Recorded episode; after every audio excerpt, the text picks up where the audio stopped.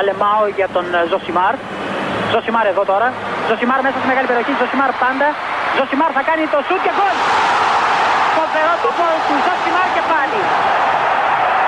Ο Περέιρα Ζοσιμάρ, είκοσι τεσσάρων χρόνων παίκτης της Βοτακόβο. Να λοιπόν, ο Ζοσιμάρ, ο αποκαλούμενος μαύρος Ράμπο από τον πατέρα του, που ήθελε λέει να τον κάνει πυγμάχο και να πάρει τα πρωτεία του Κάσιους Κλέι. Τελικά ο ίδιος προτίμησε να γίνει ποδοσφαιριστής και πράγματι φαίνεται τελικά αυτός είχε το δίκιο. Το δίκιο λοιπόν με το μέρος του Ζοσιμάρ. Τι ήταν λοιπόν αυτό το Bayern Paris Saint-Germain, αυτός ο φοβερός πρώτος προημιτελικός του Champions League που ξεχώρισε από την πρώτη εβδομάδα το νοκάουτ. Σύμφωνα με τους καλούς φίλους του Σομπρέρο, το Bayern Παρί δεν ήταν τίποτε άλλο από την ανταμοιβή του ποδοσφαίρου σε όσους παρακολούθησαν το ΑΕΚ ΠΑΟΚ. Δηλαδή είναι εκεί ψηλά, ας πούμε, οι θεοί του ποδοσφαίρου ή ο Θεός, αν είστε μονοθεϊστές, κάφτο Κρόιφ σε έναν θρόνο. Και του λένε αφεντικό, έχει διάφορους αγγέλους γύρω-γύρω, του λένε αφεντικό, άνοιξε να δεις τι γίνεται στην Ελλάδα. Βλέπει πέντε λεπτά, γίνεται ειδήποτας, βγάζει τα μάτια του, ας πούμε, κατευθείαν και λέει σε αυτούς τους ανθρώπους δεν τους αξίζει να βλέπουν αυτό το πράγμα για ένα τελικό κυπέλου. Τι έχει μετά, μετά έχει προμετρικά στα Α, ναι, σωστό, ωραία. Να φτιάξουμε κάτι ωραίο στον Bayern Paris Saint-Germain, να αποζημιωθούν αυτοί οι άνθρωποι που είδαν ε, ενενήντα κάτι λεπτά το ΑΕΚ ΠΑΟΚ. Δηλαδή, είναι πώς ήταν μικροί που για να φάμε όσπρια μας έκανε η μάνα μας και μια τηγανιτές πατάτες και έβλεπε τα φασολάκια και τις φακές, ρε παιδί μου, όσα παιδιά είχαν πρόβλημα με αυτά τα φαγητά και λέγανε εντάξει. Έβλεπες με το δεξιμάτι στην άκρη της πατάτας και έλεγες εντάξει. Θα τις φάω τις φακές και γρήγορα κιόλας να τελειώνουμε, να αφοσιωθώ μετά στην πατάτα την τηγανιτή που είναι, ας πούμε, ο νούμερο ένα κώδικας επικοινωνίας μεταξύ μανάδων και παιδιών, ε, τουλάχιστον κατά τη δική μας τη χώρα, ε, για πάρα πολλά χρόνια. Αυτό ήταν το Bayern Παρί, πατάτες τηγανιτές δίπλα. Δηλαδή να τα φάμε τα φασολάκια, τα μαυρομάτικα ή οτιδήποτε, τις φακές και αυτά, τα ρεβίθια, να έρθει μετά η τηγανιά, η σωστή, με το λάδι, με την πατάτα τη χοντρή, την κομμένη, ρε παιδί μου, να πεις ότι ορίστε. Εντάξει, αυτό είναι. Φάγαμε και σήμερα. Φάγαμε και σήμερα.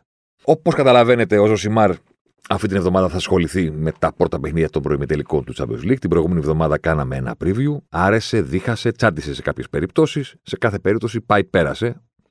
Τώρα δεν έχουμε τις σκέψεις πριν από τα παιχνίδια, πριν από τα ζευγάρια. Τώρα έχουμε τις σκέψεις στη μέση, μετά τα πρώτα μάτς και πριν από τις ε, ρεβάνς. Εντάξει, θα μπορούσαμε να ασχοληθούμε και με το κύπελο το ελληνικό, αλλά τώρα ρε παιδιά, εντάξει. Είναι σαν να κάνεις ανάλυση κειμένου, ας πούμε, σε τρεις προτάσεις μαθητή Δευτέρα Δημοτικού. Δεν είναι. Είναι αναλφάβητο το ποδόσφαιρο που παίζουμε στην Ελλάδα. Οι περισσότερες ομάδες. Ψάχνουμε να βρούμε αν βάζουμε τα, τα, τα κόμματα και τις τελείες και τέτοια πράγματα. Δεν είναι για λογοτεχνική ανάλυση. Εντάξει. Ασχολούμαστε κάποιες φορές, τα λέμε, τα βάζουμε, αλλά δεν είναι για συνέχεια. Λες κάποια πράγματα για μια ομάδα, ισχύουν πάνω κάτω για όλη τη σεζόν της. Και προχωράμε παρακάτω. Τα αφήνουμε τα ελληνικά. Πάμε στο Champions League. Προφανώς θα ξεκινήσουμε με το παιχνίδι της Bayern με την Παρί. Αυτό το επικό δύο τρία στο Μόναχο. Με χιόνι παχύ να πέφτει. Κρίμα που δεν είχε και κόσμο. Δηλαδή να υπάρχει όλη αυτή η επική ατμόσφαιρα σε ένα γήπεδο στο οποίο όποιος το επισκεφτεί και δει ένα παιχνίδι δεν το ξεχνάει, το θυμάται για το υπόλοιπο της ε, ζωής του. Όχι από τα παλιά ιστορικά γήπεδα, αλλά από τα σύγχρονα και από αυτά που είσαι μέσα και λες εδώ πέρα τι γίνεται, ρε παιδί μου. Ε, συγκλονιστική η εμπειρία του να δεις ε, ποδόσφαιρο. Σε αυτό το γήπεδο, κόσμο δεν είχε, αλλά είχε στο χορτάρι ένα μάτς το οποίο πέρασε ήδη στη μυθολογία του Champions League για τη μεγάλη νίκη της Παρί, για τη λάμψη μία ακόμη φορά τον Μπαπέ, ο οποίος έγινε και ο πρώτος ποδοσφαιριστής στην ιστορία της Champions League που στα δύο εκτός έδρας νοκάουτ, στους δεκαέξι και στους οκτώ δηλαδή, πετυχαίνει πέντε γκολ στα εκτός έδρας, χωρίς να μετράμε τα εντός.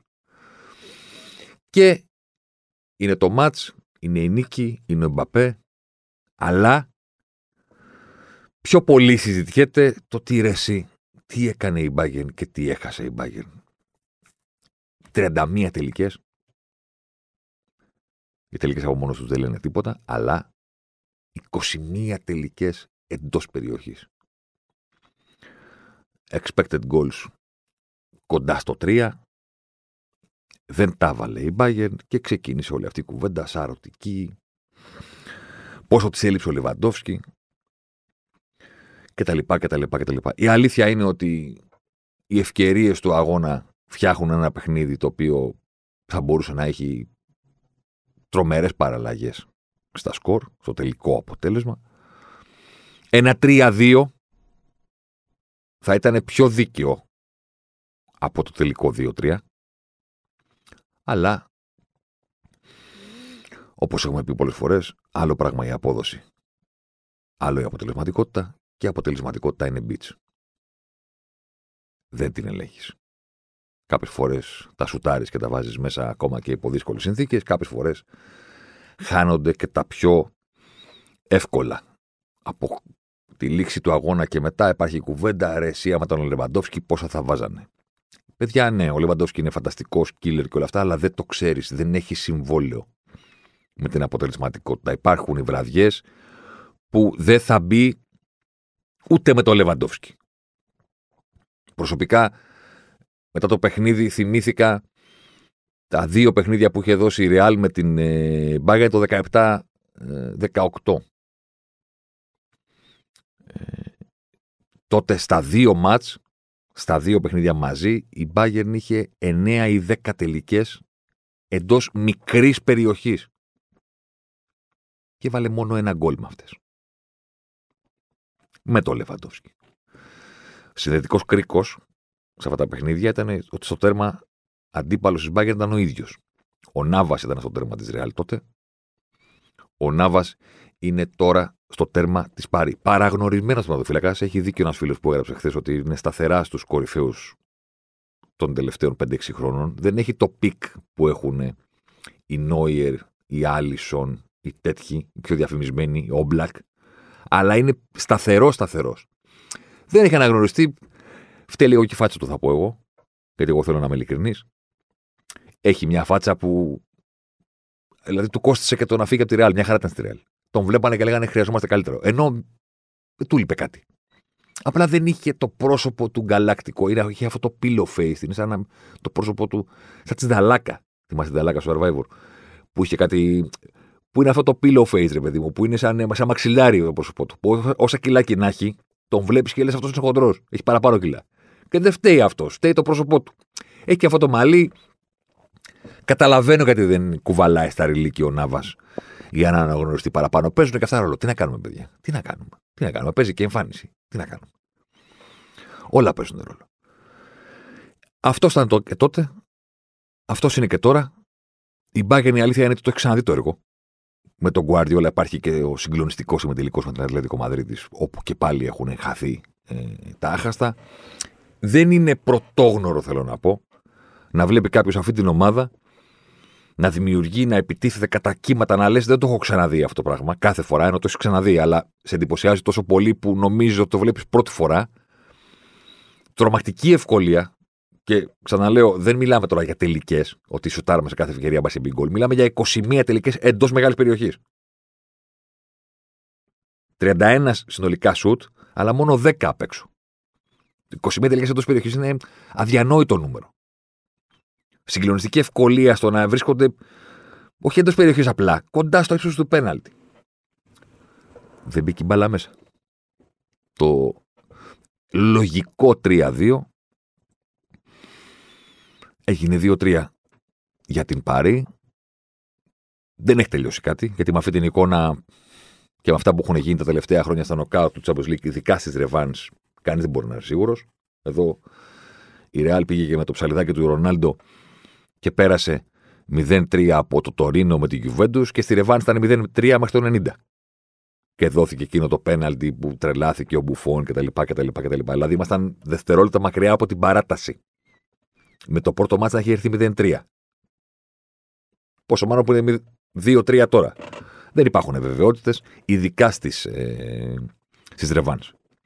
Το τρομερό αυτού του παιχνιδιού, η διαφορά του με εκείνο τον ημιτελικό Bayern Ατλέτικο, όταν ο Σημειώνε μετά το τέλος του παιχνιδιού είπε ότι είμαι ερωτευμένος με την Bayern του Γκουαρντιόλα, και ότι καμία ομάδα στην καριέρα μου δεν μας έκανε αυτά που μας έκανε σήμερα η Bayern.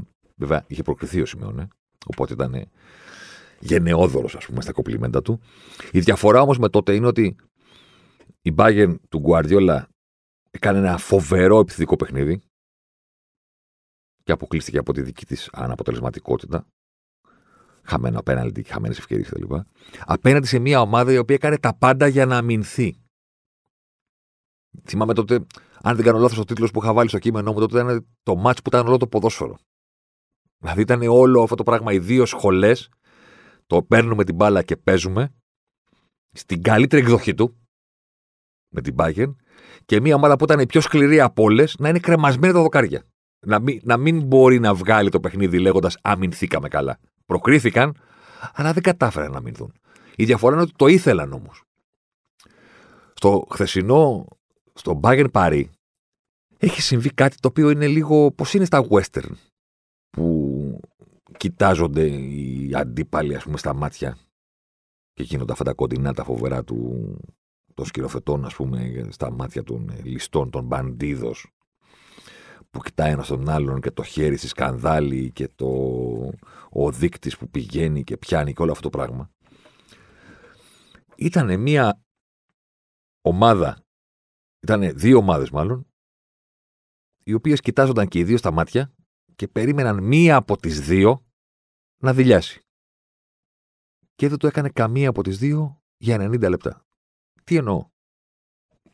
Κατεβαίνει η Παρί στο Μόναχο και λέει: ωραία, Μπαπέ κορυφή, Νεϊμάρ πίσω του και δύο παίχτες στα άκρα και πάμε. Αυτοί είμαστε. Ξεκινά το παιχνίδι και βάζουν γκολ. Οπότε περιμένεις ότι αφού βρήκανε το εκτός έδρας γκολ, μετά θα πάνε να αμυνθούν, να προσπαθήσουν για κάτι διαφορετικό. Και ο Ποκετίνο λέει: όχι. Οι παίχτες μου, οι τέσσερις αυτοί, στο μεγαλύτερο διάστημα του αγώνα θα είναι ψηλά. Δεν τους γυρνάω πίσω να βοηθήσουν.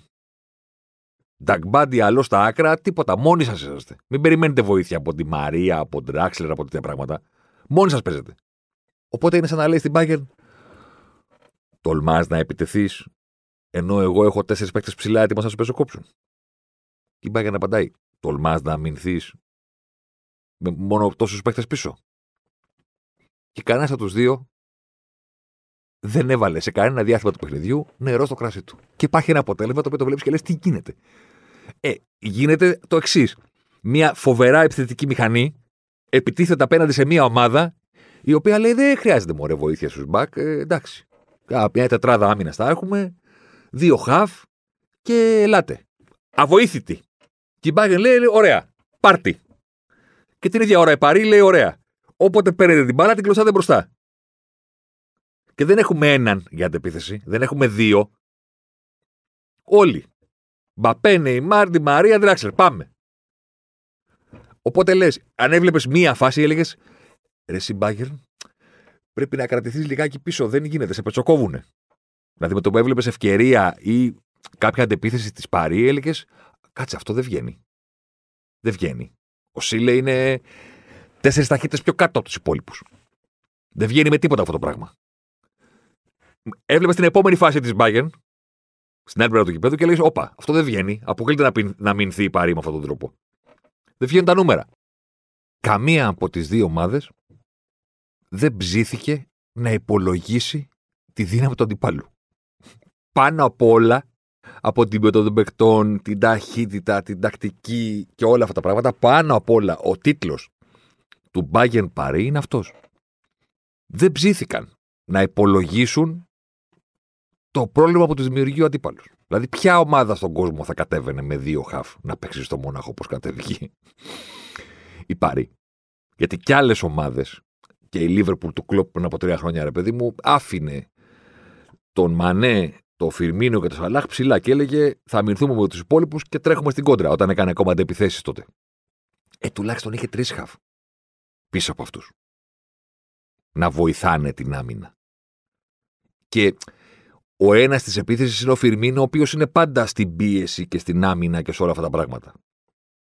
Επιθετική λογική, ρισκαδόρικη, ότι δεν θα γυρίσω πίσω τους επιθετικούς μου να αμυνθούν, θα τους αφήσω ψηλά στο γήπεδο για να μπορούν να φύγουν στις αντεπιθέσεις.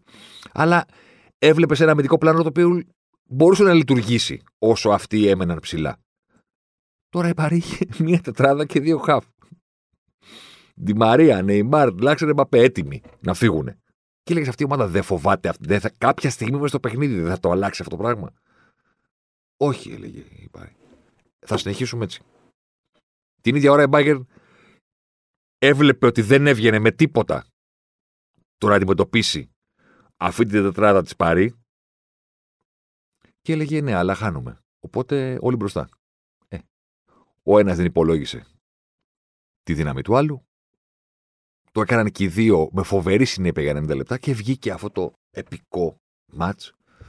Το οποίο κατά τη γνώμη μου βέβαια αφήνει πάρα πολύ ανοιχτή την ιστορία της ρεβάνης, διότι με κάποιο τρόπο κάποιος από τους δύο, τώρα που υπάρχουν δεδομένα μετά το πρώτο ενενήντα λεπτό και δεν είναι τάμπουλα ράζα το ζευγάρι, υπάρχει το πρώτο μάτς, μένει ο Παναληπτικός, τώρα κάποιος θα πρέπει να τα βάλει κάτω και να υπολογίσει τι πρέπει να κάνει.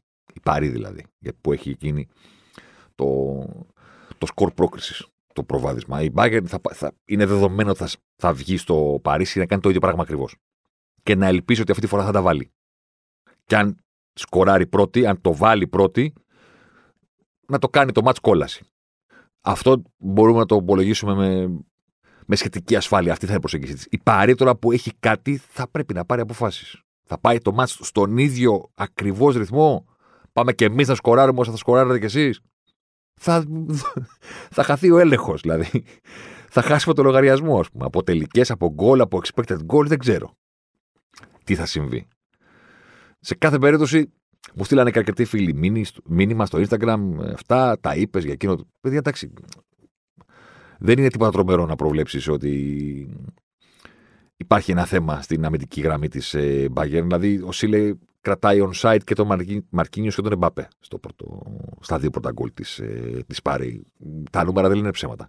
Μια ομάδα που είναι πρώτη στην Ευρώπη στις ε, κάθετες μπαλιές που δέχεται, ε, μάλλον θα είναι λογικό να της βγει αυτό το πρόβλημα απέναντι στον Εμπαπέ και στον Νεϊμάρ. Δηλαδή, άμα σου βγαίνει στην Bundesliga που την κερδίζεις περίπατο, ε, δεν θα σου βγει, ξέρω εγώ, σε αυτό το μάτς. Δηλαδή, θα πρέπει να είναι πολύ συντηρητικός ο αντίπαλος. Ή πολύ... να αλλάξεις κι εσύ για να το αντιμετωπίσεις αυτό. Η Bayern δεν άλλαξε, η Παρί δεν άλλαξε, ε, πώς θα βγει. Στο Sky Italia το βράδυ μετά το μάτς, δείξανε την κούρσα από το δεύτερο γκολ του Μπαπέ και βγάλανε έντεκα βήματα σε ένα κόμμα οκτώ δευτερόλεπτα. Επαναλαμβάνω που λέγανε και παλιά, έντεκα βήματα στο full sprint σε ένα κόμμα οκτώ δευτερόλεπτα. Έκανε ο Γάλλος. Αλλά η ταχύτητα είναι ταχύτητα και η εκτέλεση είναι εκτέλεση. Το θέμα είναι να το συνδυάζεις. Να μπορείς να φεύγεις έτσι και μετά να πηγαίνεις στην περιοχή και να το έχεις σχεδιάσει από πριν όλο στο μυαλό σου, γιατί αυτό έκανε ο Γάλλος. Στο τρίτο γκολ το είχε εντελώς, μα εντελώς σχεδιασμένο. Η μπάλα στο δεξί, δίνω λίγο χρόνο στον αμυντικό να έρθει μπροστά να την αντιμετωπίσει. Μισή προσποίηση. Τι περιμένει όλος ο πλανήτης. Την μπάλα στο παράθυρο, όπως έκανα στο Camp Nou. Τελείωμα στη μεγάλη γωνία απέναντι.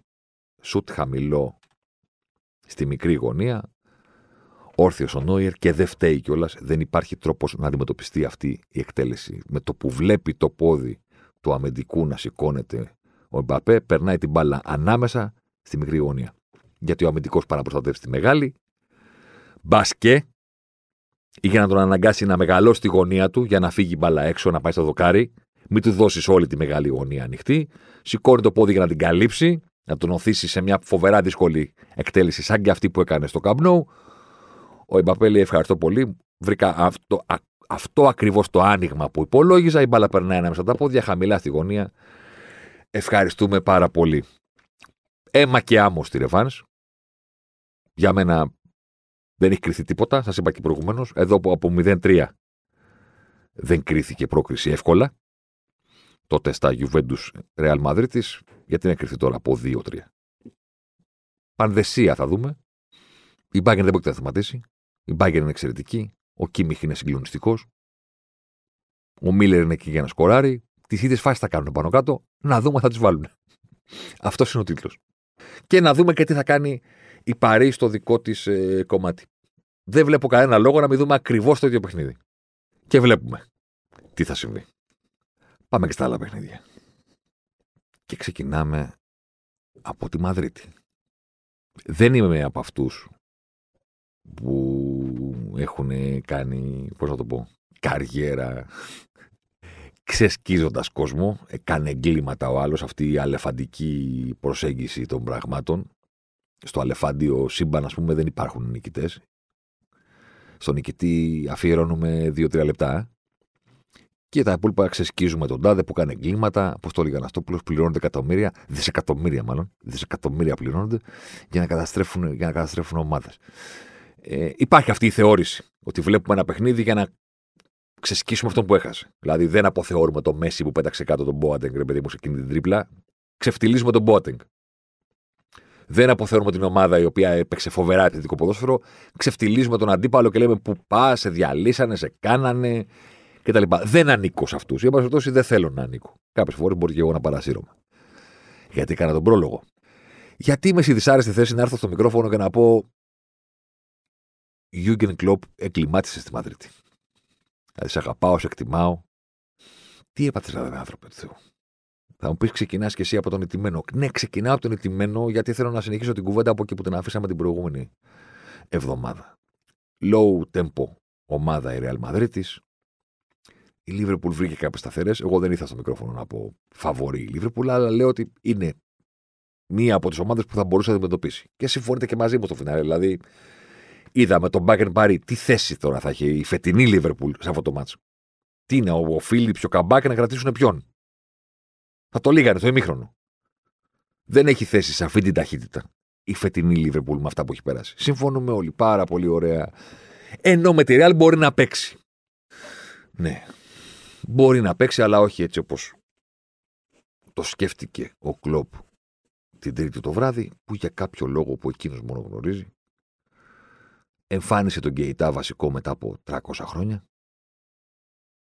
εκτός ρυθμού, εκτός ψυχολογίας, εκτός αγωνιστικής ετοιμότητας, κράτησε τον Τιάγκο στον πάγκο και ταυτόχρονα έβαλε και το Ζότα στην κορυφή της επίθεσης. Θα μου πεις για το τελευταίο, μα εσύ δεν μας λες ότι ο Ζότα έλειψε την επίθεση. Ναι, αλλά υπάρχουν κάποιες σταθερές που δεν πρέπει να τις αγνοείς. Οι σταθερές δεν είναι πάρα πολύ περίπλοκες. Είναι σχετικά απλές. Αν πιέζεις ψηλά, η άμυνά σου πρέπει να είναι ψηλά.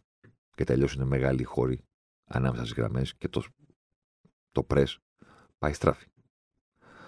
Ο κανόνας αντιστρέφεται κιόλας. Αν η άμυνά σου είναι ψηλά, πρέπει να πιέζεις την πρώτη μπάλα. Είναι αυτοκτονικό να έχεις την άμυνα ψηλά και να μην πιέζεις στην μπάλα. Διότι δίνεις το δικαίωμα στον αντίπαλο να έχει την μπάλα, να κοιτάει και να λέει «Α, η άμυνα είναι ψηλά, ωραία. Πού είναι αυτοί που μπορούν να κάνουν κόψιμο? Τους πετάω την μπάλα και βγαίνω τέτα τέτα». Ακριβώς αυτό που έκανε η Ρεάλ Μαδρίτης π.χ. στο πρώτο γκολ. Από ομάδα που έχει χτίσει όλο της το ποδόσφαιρο τα τελευταία πεντέμιση χρόνια πάνω στο πρες, από προπονητή που έχει κάνει το όνομά του συνώνυμο του πρες, του γκέγκεν πρέσιν, της ανάκτησης κατοχής και όλων αυτών των πραγμάτων, το να βλέπεις ξαφνικά τη Λίβερπουλ να έχει την άμυνα ψηλά και τον γκρος όλο το χρόνο στον κόσμο να βγάλει αυτή την πάσα που έβγαλε, λες κάτσε ρε παιδί μου εδώ πέρα τι έχει συμβεί. Παίζουνε με εννιά, παίζουνε με δέκα και με δέκα να παίζουνε πάλι δεν δικαιολογείται αυτό που κάνουν. Γιατί αν έχεις αριθμητικό μειονέκτημα και δεν μπορείς να πιέσεις, μαζεύεις την άμυνα χαμηλά. Ο συνδυασμός είναι... Είναι ο ορισμός του εγκληματικού, συγγνώμη που θα το πω, Γιούργεν Κλοπ, που ελπίζω να μην χαλάσουν οι σχέσεις μας. Δεν γίνεται να αφήνεις ποδοσφαιριστές με αυτή την ποιότητα, Κρος, Μόντριτς, ελεύθερους στο κέντρο χωρίς καμία, καμία πίεση στην μπάλα και ταυτόχρονα η άμυνά σου να, να είναι ψηλά και να λες εντάξει, δεν χρειάζεται να κάνετε τίποτα τρομερό. Πάμε, διαγώνιες μπαλιές στην πλάτη του Αλεξάντερ-Άρνολντ και του Ρόμπερτσον. Παπ, παπ και φεύγει στην κόντρα. Είναι εγκληματική η τακτική προσέγγιση. Δεν είναι πρόβλημα αμυντικών λαθών Είναι πολύ ωραίο στις φάσεις να βλέπουμε το τελευταίο κομμάτι της φάσης και να λέμε τον έχασε ο αμυντικός. Δεν μπήκε καλά στη φάση ο Φίλιπς, δεν μπήκε καλά ο Καμπάκ, δεν μπήκε καλά ο ένας, έκανε λάθος ο Αλεξάντερ-Άρνολντ. Είναι πολύ εύκολο να πηγαίνεις στο τέλος της φάσης και να βρεις ατομικά λάθη. Αυτό κατά την ταπεινή μου άποψη δεν είναι ποδοσφαιρική συζήτηση και ανάλυση του τι έκανε μια ομάδα. Είναι, βλέπουμε στο βίντεο εδώ, τον χάνει ο παίχτης, περνάει από δεξιά, περνάει από αριστερά, λάθος εκτίμηση. Δεν είναι κουβέντα για το τι έκανε η ομάδα αυτό. Αυτό που έκανε η ομάδα ήταν να έχει την άμυνα ψηλά και ο Κρος να έχει δεκαπέντε μέτρα απόσταση από τον επόμενο παίχτη της Λίβερπουλ. Αυτό είναι το έγκλημα. Και για αυ... εκεί πηγαίνει η αναφορά, γιατί όλοι συζήτησαν την ιστορία του Κεϊτά, εκεί πηγαίνει και η αναφορά στον Ζότα. Έλειψε πάρα πολύ, φοβερός στα γκολ του, αλλά σε αυτό το παιχνίδι η πίεση του Φιρμίνο χρειάζεται. Τον βγάζει από την εξίσωση και με ένα απλό passing game από Κασεμίρο, Μόντριτς, Κρος, η Ρεάλ μπορεί να ελευθερώσει τον Κρος και να του πει: ωραία, κοίτα το γήπεδο τώρα και διάλεξε πώς θα κάνουμε φάση. Προσθέτησε την αποσία του Φιρμίνο που πιέζει την παρουσία του Κεϊτά και λες: α, ωραία. Και όντως περίμενες, φίλε Γιούργεν, ότι αυτό το πράγμα μπορεί να βγει. Δεν βγήκε. Ο Ζιντάν ήταν απόλυτα διαβασμένος στο διαγώνιες πάσες στην πλάτη των ακραίων μπακ της Λίβερπουλ που παίζουν ψηλά, αλλά αυτό δεν είναι κάποιο μυστικό που ανακάλυψε ο Ζιντάν. Από πέρυσι, από πρόπερσι κιόλας, όλες οι ομάδες στη Λίβερπουλ εκεί πάνε να την χτυπήσουν. Δεν τα κατάφερναν. Γιατί, Γιατί η Λίβερπουλ δεν άφηνε μισό δευτερόλεπτο στον παίχτη που έχει την μπάλα να το εκτελέσει όπως πρέπει.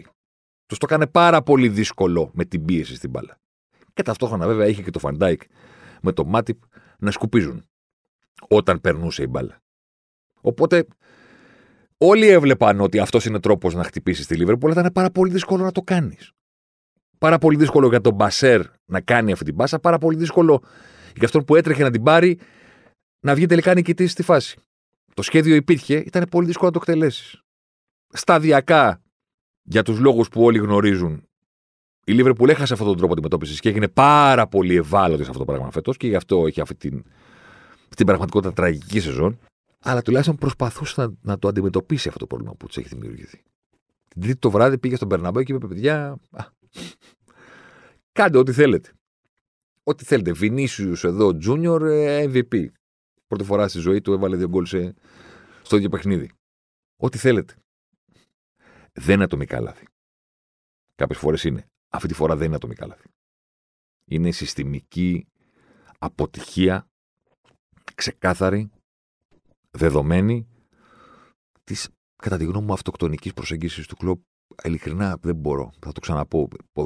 Προπονητής που έχει συνδέσει όλη του φιλοσοφία με το πρέσμα αυτό το πράγμα, πώς περίμενε να του βγει αυτό το πράγμα στη Μαδρίτη. Η αλλαγή του Κεϊτά που γίνεται πριν το ημίχρονο δεν είναι φταίς εσύ. Δεν είναι σε βγάζω γιατί φταίς. Ταπεινή μου απόψη. Είναι τεράστια παραδοχή από μέρους του Κλοπ ότι αυτό που έκανε ήταν ε... τραγικό. Γιατί? Γιατί όταν είναι όλοι οι ποδοσφαιριστές σε μια ομάδα διαθέσιμοι, έχεις, ξέρω εγώ, να επιλέξεις από πέντε έξι μέσους την τριάδα που θα βάλεις. Αν βγάλεις παίκτη στο ημίχρονο, είναι σαν να λες ότι παιδιά, όλοι καλά ήσασταν, όλοι υγιείς, όλοι φορμαρισμένοι.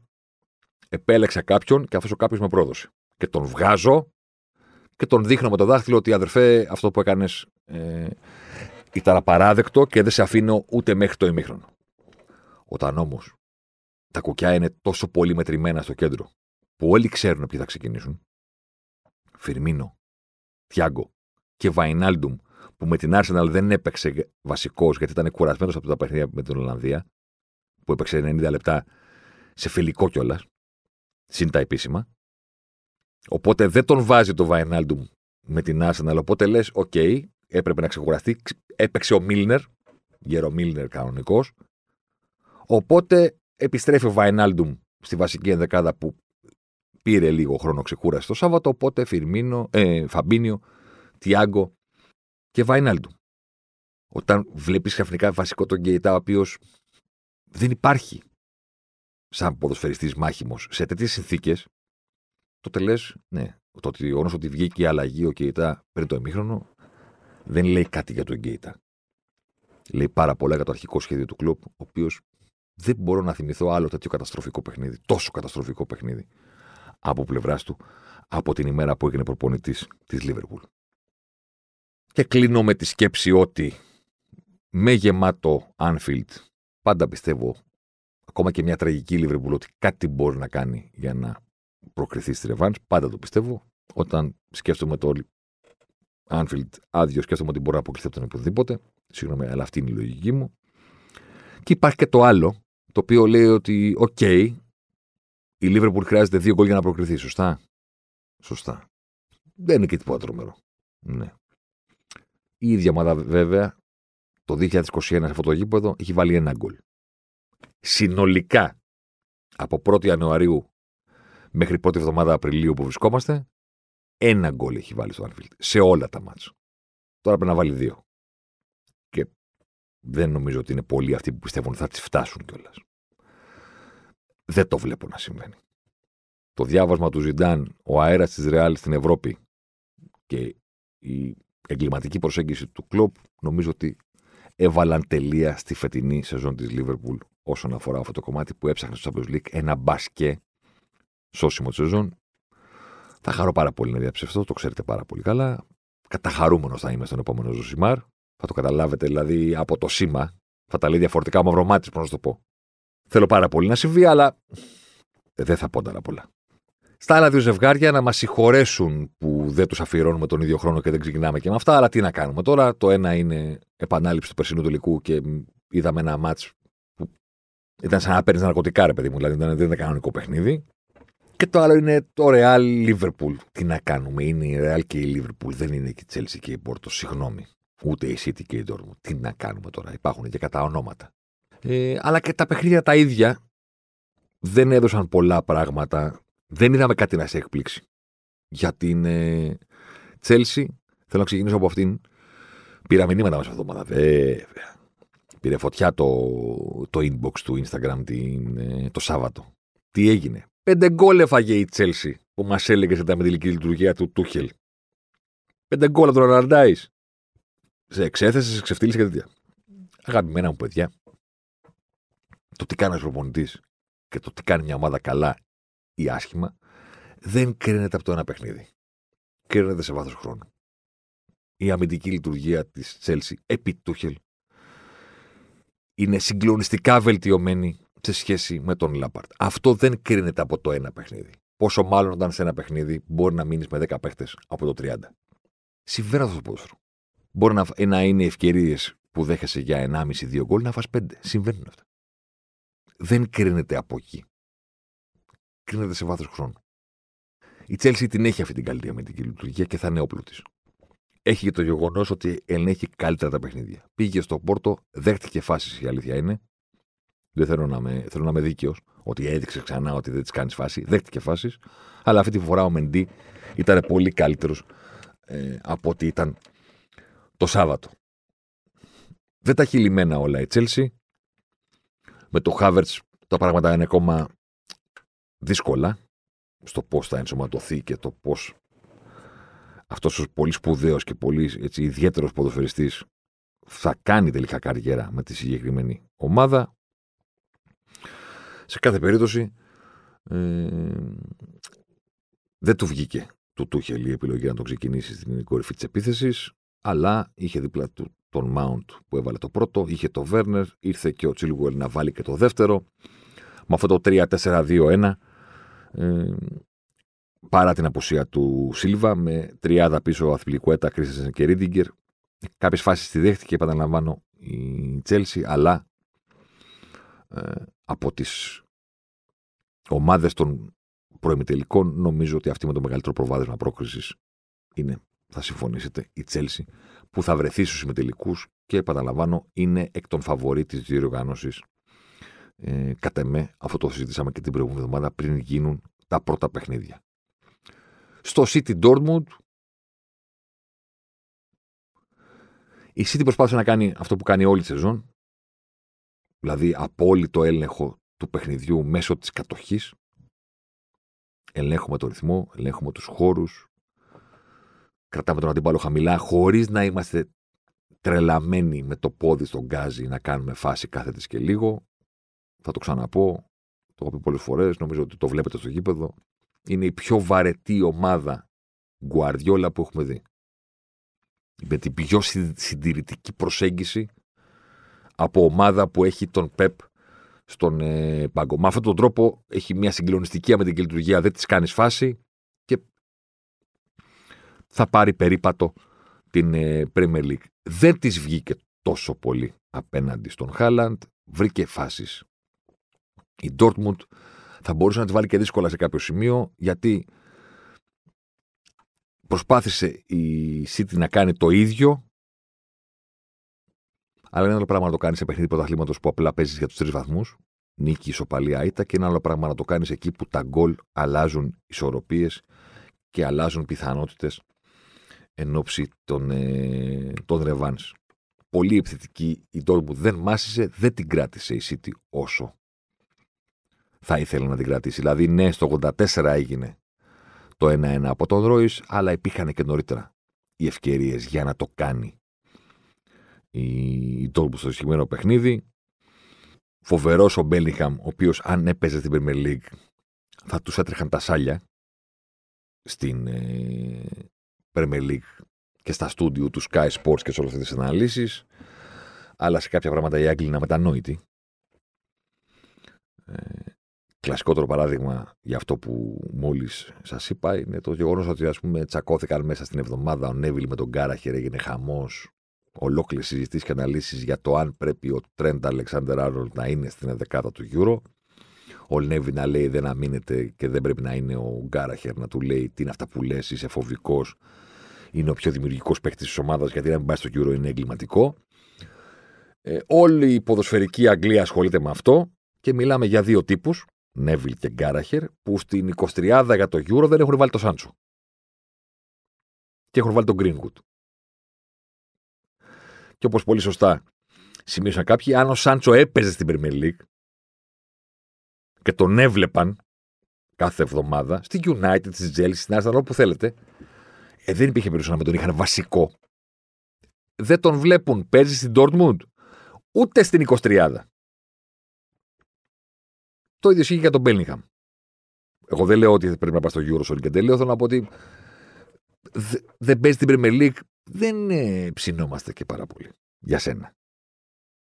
Δηλαδή, ο Ντεμπρόινε, ας πούμε, ο οποίος σκόραρε και έκανε το ένα μηδέν και ανανέωσε κιόλας με τη City και θα μείνει μέχρι το είκοσι είκοσι πέντε, και αυτός ο συγκλονιστικός ποδοσφαιριστής, όταν τον επέστρεψε, τον πήρε η City για να επιστρέψει ο Βέλγος στην Premier League, η κουβέντα ήταν καλά τώρα. σαράντα πέντε εκατομμύρια ευρώ για αυτό που παίχτη. Δηλαδή, εντάξει. Που δεν είναι, τι έκανε. Και το Σαλάχ τα ίδια. Ποιον πήρε η Λίβερπουλ, αυτόν που είχε αποτύχει με την Τσέλσι? Για, την, για τους Άγγλους, μόνο τι σημαίνει στην Premier League παίζει ρόλο. Τα υπόλοιπα είναι. Εντάξει. Πού τα κάνεις, μωρέ, στην Bundesliga, πού, ποιος είσαι. Ε, τέλος πάντων. Η αλήθεια είναι ότι, για να επιστρέψουμε στο ζευγάρι, η τότε μου τη δυσκόλυψη τη City, της έκανε κάποιες ρογμές σε όλη αυτή την αμυντική λειτουργία που έχει, με το Χάλαντ, με το Ρόις, με την επιθετικότητα που είναι συνώνυμο της Ντόρτμουντ και δεν το αλλάζει, και η αλήθεια είναι ότι θα μπορούσε το σκορ να είναι πολύ χειρότερο για τη City. Κάπου γλίτωσε στο συγκεκριμένο κομμάτι, γιατί με μία παραπάνω αποτελεσματικότητα από αυτές που βλέπουμε στο ποδόσφαιρο πλέον, μία ομάδα με τρεις τελικές να βάζει γκολ, θυμηθείτε τι έκανε η Παρί, έξι τελικές έχει συνολικά στα τρία γκολ που έβαλε στο Μόναχο. Απλά είναι καλές τελικές και τις εκτέλεσε καλά και έπνιξε και ένα ο Νόιερ. Ναι, αν σου συμβεί αυτό, μπλέκεις όμως. Θα μπορούσε να μπλέξει παραπάνω η City στο συγκεκριμένο κομμάτι. Και τελικά όχι μόνο έφαγε μόνο ένα από τον Ρόις, αλλά βρήκε με τον ε, Φόντεν και τη, τη φοβερή επιθετική της λειτουργία έξι λεπτά αργότερα το δύο ένα στις καθυστερήσεις. Γιατί μπορεί να λέμε ότι είναι βαρετή σε εισαγωγικά για ομάδα Γκουαρντιόλα η φετινή City, ότι είναι σίγουρα συντηρητική για ομάδα του Γκουαρντιόλα, αλλά αυτό έχει να κάνει με την προσέγγιση της. Όχι με τα μπορώ της. Είναι άλλο πράγμα το ότι επιλέγει να το κάνει αυτό.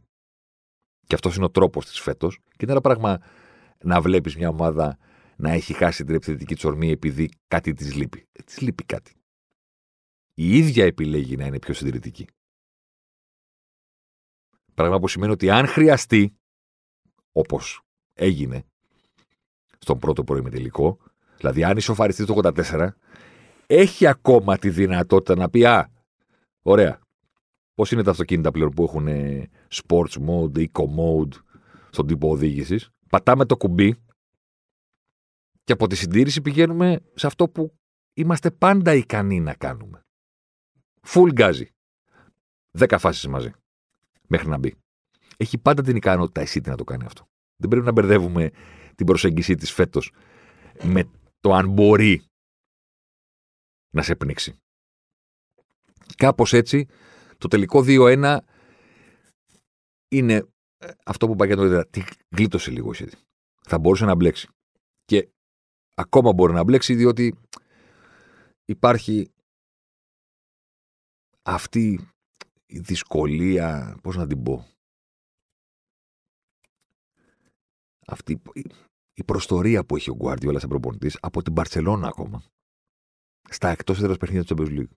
Από τότε που η Μπαρσελόνα ήταν η καλύτερη ομάδα στον κόσμο, στον πλανήτη, όλων των εποχών, αν και γυρίσετε πίσω τον χρόνο, τα αποτελέσματα της εκτός έδρας στα νοκάουτ δεν είναι καλά. Στο γήπεδο της ήταν που έλεγες εδώ δεν υπάρχει τίποτα, δεν γλιτώνουμε.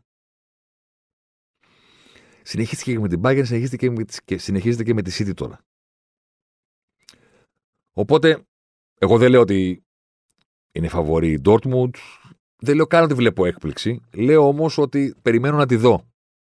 Τη City με πολύ μεγάλο ενδιαφέρον στη ρεβάνς για την προσέγγιση που θα έχει. Γιατί εκείνη που την πατάει σε... τα τελευταία χρόνια είναι αυτό που λέμε ότι ο Γκουαρδιόλα την πατάει όταν το πολύ σκέφτεται. Βέβαια το πολύ σκέφτεται γιατί δεν του κάθεται. Αν του είχε καθίσει από τότε που έφυγε από τη Βαρκελόνη να πάρει το Champions League, θα ήταν και εκείνος πιο άνετος. Του έχουν κάθισει αναποδιές, δεν έχει παίξει τελικό ενώ το άξιζε με την ομάδα που έφτιαξε στην Bayern.